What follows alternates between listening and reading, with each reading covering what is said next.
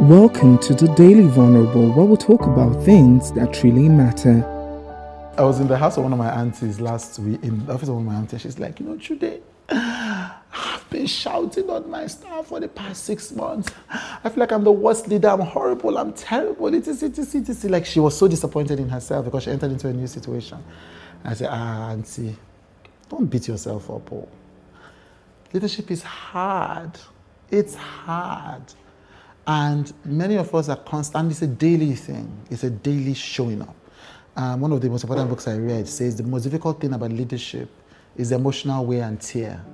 In, a, in the world where people want power, when they see a person who has power, they think that every decision the person makes comes from a place of confidence and brav- bravado and, and, you know, just utter certainty. They don't know that many leaders go back home, think, assess, they're dealing with their own fears and disappointment and panic.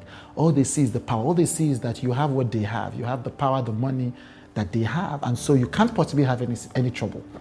And leadership is hard. The ability to make decisions every day and leave your judgment open to the assessment of others. It's hard. It's hard to, you know, sometimes one of the scariest things when a team member says to me, I disagree with this, and I insist because I think it's the right thing to do. Because I'm like, if it goes wrong, then the person says, But I told him to do the other one.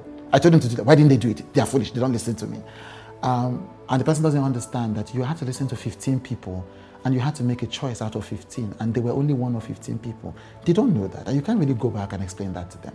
But that's leadership. All those difficulties, all those trying to meet deadlines, all those trying to meet targets, even when you can't explain to people all the time, that's leadership. And it's hard and it takes a toll. And you're not always going to get it right. I certainly don't get it right all the time. But you show up every day and you try to get better. You show up every day, you try to get better. That's what I told her. Ma, you might have done some wrong things, but that's who you are. That's what it is. Can you now wake up tomorrow morning and try to do it better? Just try. That's all we can. You know, that's one of my constant themes in this series is trying. Trying, that's what matters. So if you're a leader and you're disappointed with yourself, first know that many of us are making the same mistakes you are making. You know, those of us that you think have gotten it right haven't gotten it right. We're still bumbling, learning, stumbling, tumbling. Forgive yourself. Recognize that leadership is hard. Show up the next day and keep doing it. Thank you for listening to the Daily Vulnerable with Chude.